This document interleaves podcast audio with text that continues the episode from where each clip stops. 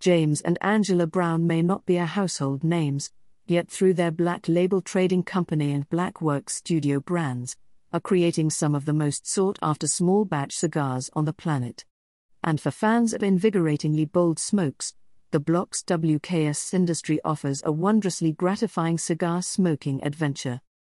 Handcrafted at Fabrica Oveja Negra, the Black Sheep factory in Esteli, Nicaragua, the limited release Sindustry features hearty Nicaraguan binder and filler tobaccos crowned by a dark Mexican San Andres Maduro wrapper leaf.